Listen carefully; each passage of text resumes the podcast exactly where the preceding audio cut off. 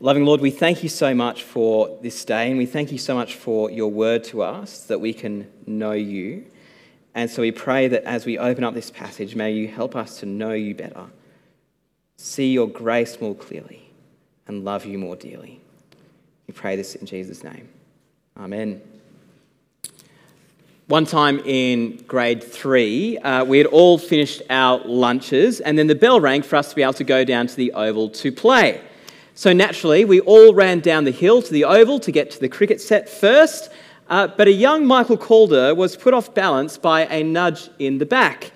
My face came slamming down into a retaining wall that surrounded a tree, and I was in shock. Uh, I thought that I was in okay. I thought that I just needed a little hug from mum. Uh, but I was sent to the nurse's office, and there I saw myself in the mirror for the first time. It was then that I'd realised that I'd split open my top lip, and my once white school uniform was now stained with red. I didn't realise how bad the situation was until I looked in the mirror. Well, Isaiah chapter 1 and the book of Isaiah as a whole is kind of like God holding up a mirror to the people of Israel. He wants them to know just how far they have departed from his ways and his will for them. But also, he lovingly wants them to know that they can return to him, that he will fix them up and restore them through the Messiah, if only they would turn back to him and believe in him. So, before we get started, let's just get orientated here. Where, where are we in history? Uh, well, we're probably around 730 BC, and we're a few hundred years after the glory days of King David in Israel. But in between those years, between David and 730, things have gone downhill for the nation. The nation has been split into two uh, the northern kingdom of Israel and the southern kingdom of Judah. And while some kings ruled in the ways of the Lord, the vast majority rejected the ways of the Lord and then led the people to worship other gods, which led to them oppressing the vulnerable and neglecting the orphans and the widows. Some even killed the prophets of the Lord. The nation is in a tattered state. The glorious promised land is no longer that glorious. The land that was supposed to be flowing with milk and honey and peace, instead is now flowing with injustice, cruelty, and violence. And this is heartbreaking. God's people are far from him. God's people had forgotten him. But the brilliant news is that God hadn't forgotten his people. God is still faithful to his covenant promises to his people. And so God sent the prophets to beckon his children to come back to him, to get them to look themselves in the mirror, but their words will unfortunately fall on mostly deaf ears.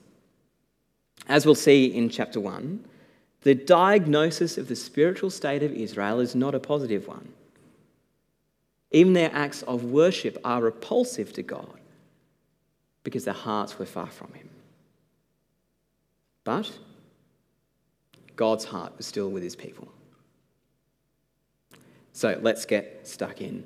Uh, the first verses here calls on the heavens and the earth to witness what the Lord has to say to his people.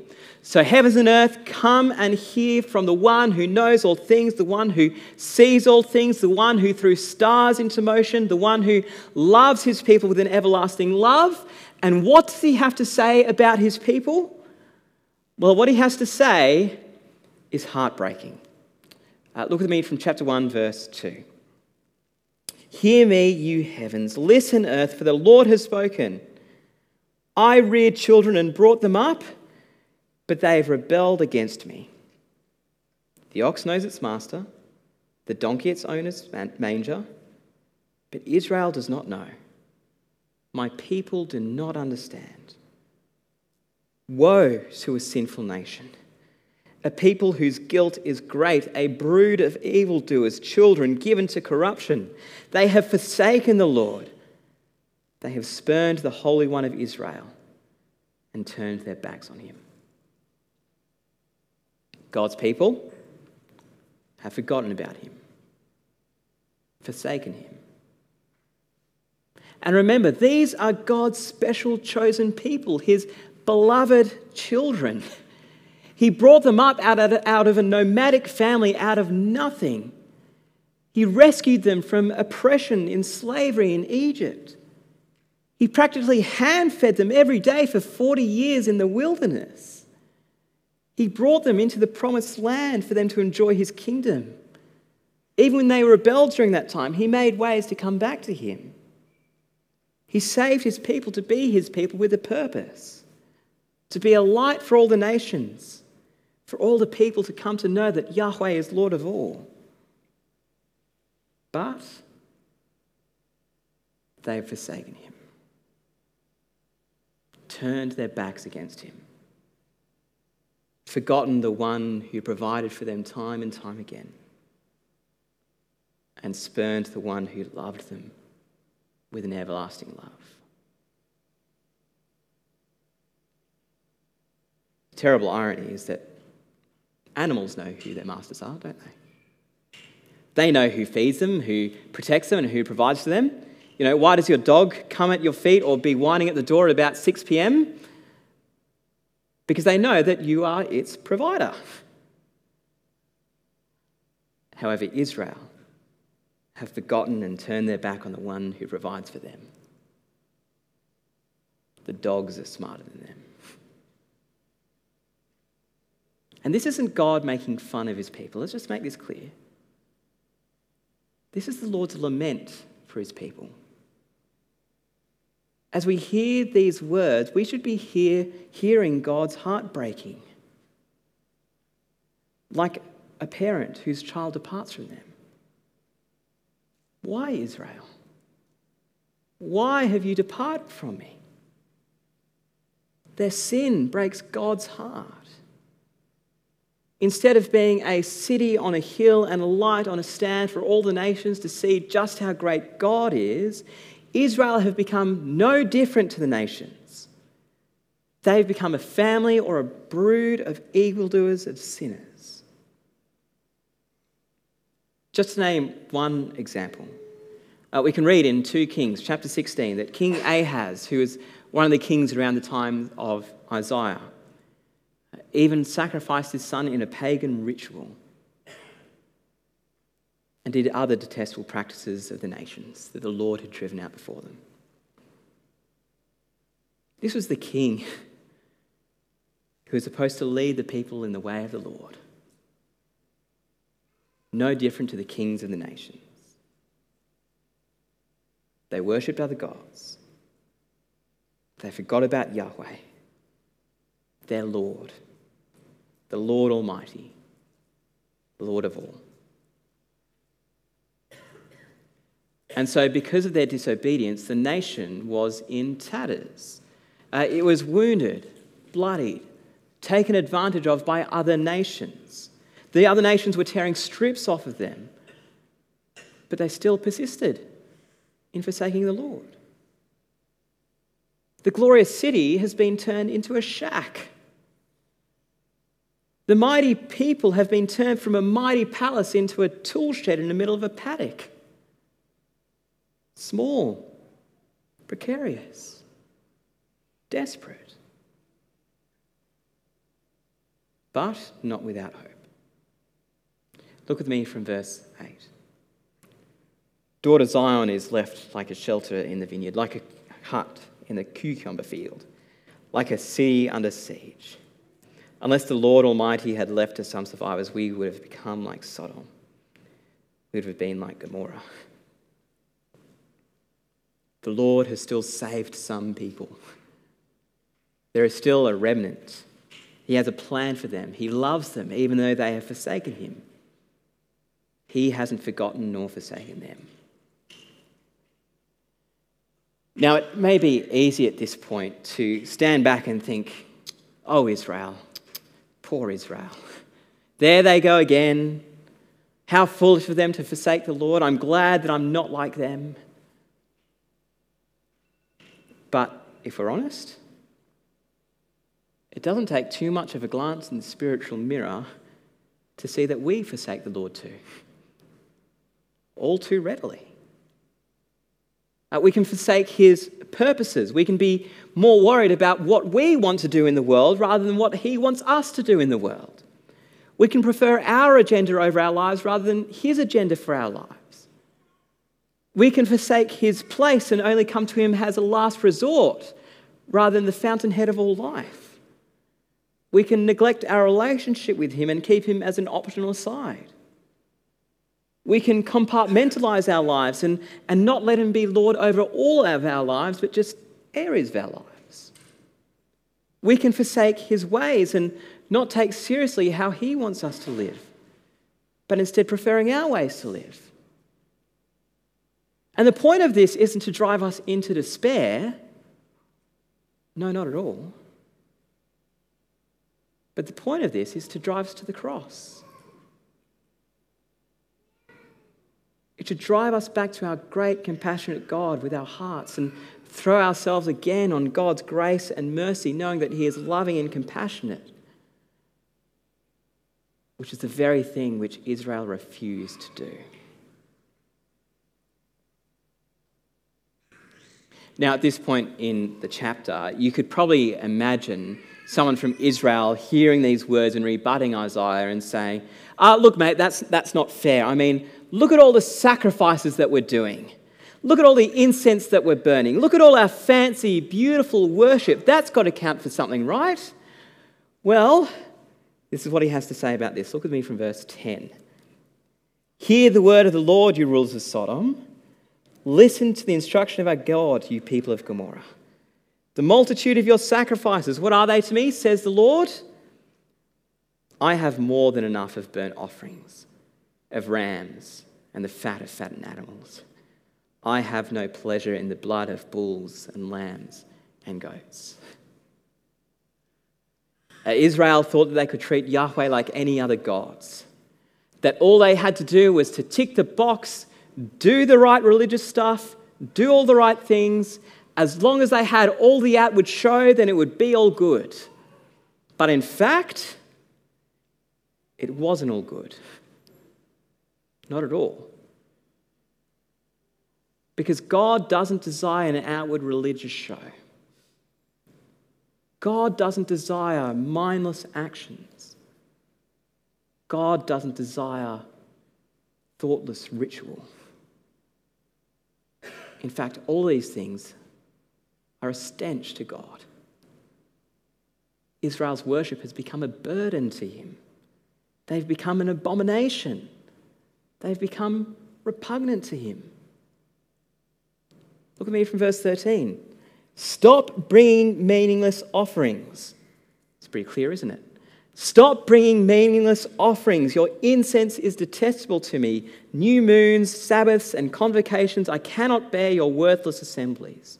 Your new moon feasts and appointed festivals I hate with all my being. They've become a burden to me. I'm weary of bearing them. When going into a guitar shop and trying out new guitars, there is a universal rule amongst all guitar shops everywhere in the world, and that is no playing Stairway to Heaven. Yes, shop owners and employees have become so sick and tired of amateur guitarists hacking away at this classic hit again and again that it's forbidden. But for the Lord, he wasn't tired of the quantity of songs or the quantity of the particular sacrifices. This isn't a variety as the spice of life situation. But he was completely sick of the insincerity of worship. He was tired of how fake and disingenuous their worship had become. Because while the worship looks good on the outside, it had all the outward show and bling, the hearts of the people were far from God. It was insincere. It was a sham. It was hypocritical. It was treating God like some sort of cosmic Pez dispenser more than the Lord of all creation who loves his people. And yes, yes, according to the law, All these things were prescribed for Israel to do. If you read back in Leviticus, there are countless and continuous sacrifices. But the sacrifices weren't the end goal. Rather, they were the means to the end. All the sacrificial system, the purity laws, the festivals were supposed to drive God's people's hearts and lives back to God, not to be mindlessly followed. But this is what Israel were doing. Their hearts were hard, their guilt was piling up, all whilst claiming to serve God by sacrificing to Him. They were living as people who had the outward show, but not the inward devotion of the heart. And God detests this type of service. It's tiresome, burdensome, to the point where He ceases to listen to their many prayers.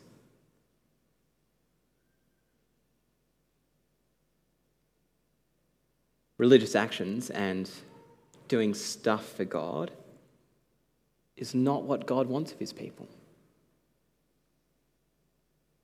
God doesn't desire a mindless outward show. But what does God desire? God desires us. God desires a relationship isn't this brilliant news?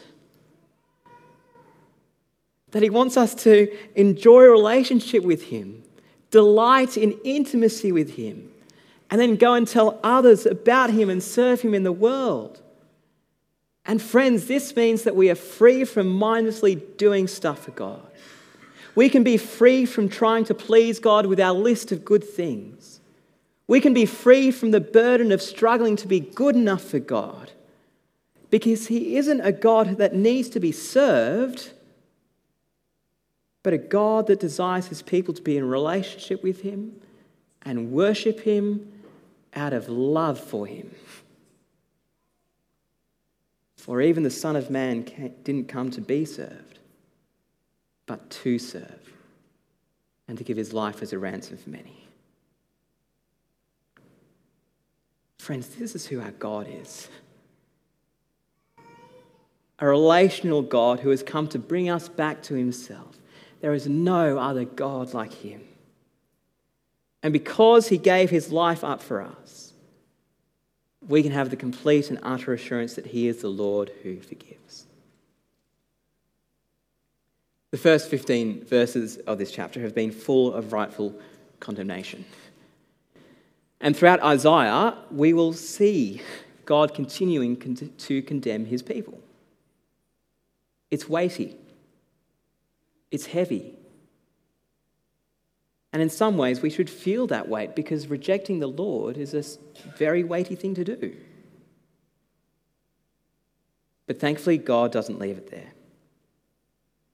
Even though his people's hearts were hardened, even they forsook him, the Lord's heart wasn't hardened towards them. He hadn't forgotten his promises. And so, what does he do? Well, he calls on them to come back to him. He beckons them back into his arms. If you look at verse 16, he urges them to stop sinning. Yes, grieve and mourn for the ways in which you have lived against God's ways, and then abandon it. Put it away. Take your evil deeds out of my sight. Stop doing wrong. Then in verse 17, learn a new way. Seek to do right. Seek justice. Defend the oppressed. Take up the cause of the fatherless. And then seek new objectives. Don't live for yourself, Israel, or for your own comfort, but seek the Lord. Or to put it simply, God desires for his people to repent to do a life 180, to turn away from living for themselves and turn towards living for God. Because there is still hope for Israel. There is still a way for them to live with God as King. There is still hope for us. And that is because of God's grace in letting us return to Him. And when we do so, He offers a complete, fresh start, a clean slate, total and utter forgiveness. Look at me from verse 16. That verse 18, sorry. Come now, let us settle the matter, says the Lord. Though your sins are like scarlet, they shall be as white as snow. Though they are red as crimson, they shall be like wool. When God calls on Israel to come settle the matter, this isn't like an intellectual debate or a logical inquiry or like a legal settlement behind closed doors, because Israel just has no basis to argue from. Their record of sin is clear and infinitely long. They don't have a leg to stand on. Uh, they are destined for judgment, verse 20. But if you resist and rebel, you'll be devoured by the sword. But in calling his people to come settle the matter, this is our Lord in all his gracious, glorious compassion and mercy, offering Israel another chance, an opportunity for reconciliation for a fresh start. Isaiah wouldn't have known how this would be possible, but we do. That 700 years later, Jesus was born into this world as one of us, grew up, and was crucified for our sake. He took our sins he took our guilt upon himself and took them to the grave and destroyed them. And then he rose gloriously again, giving us new life. And so, because of this, the record of sin can be wiped clean, the bloody stains made white, the relationship that was in tatters restored, because the Lord was gracious and merciful and abounding in love. And friends, our Lord is the same yesterday, today, and forever. And so we too can have this fresh start, this forgiveness. And all we need to do is return to Him, repent, ask for forgiveness, and all our sins will be forgiven because of Jesus. Throughout this series, this is what we'll see. That He is the true King, He is the true Messiah, He is the suffering servant who will come to bring us back to Himself. So, friend, come to Jesus and settle the matter and experience and know his love and forgiveness.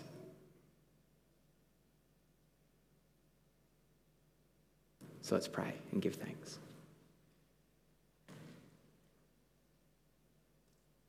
Our gracious Lord, how we are so sorry for the times when we have forsaken you, for the times when we have turned our backs against you for the times when we have preferred religiosity over relationship. But Heavenly Father, thank you so much that you have come for us, that you have died for us, that you have made a way for sin to be wiped completely clean. So, Heavenly Father, help us to not lose our awe and wonder at your love and mercy, but be refreshed in it day by day that we may love and serve you in this world and to point others to your grace and forgiveness. And so we pray this in your name. Amen.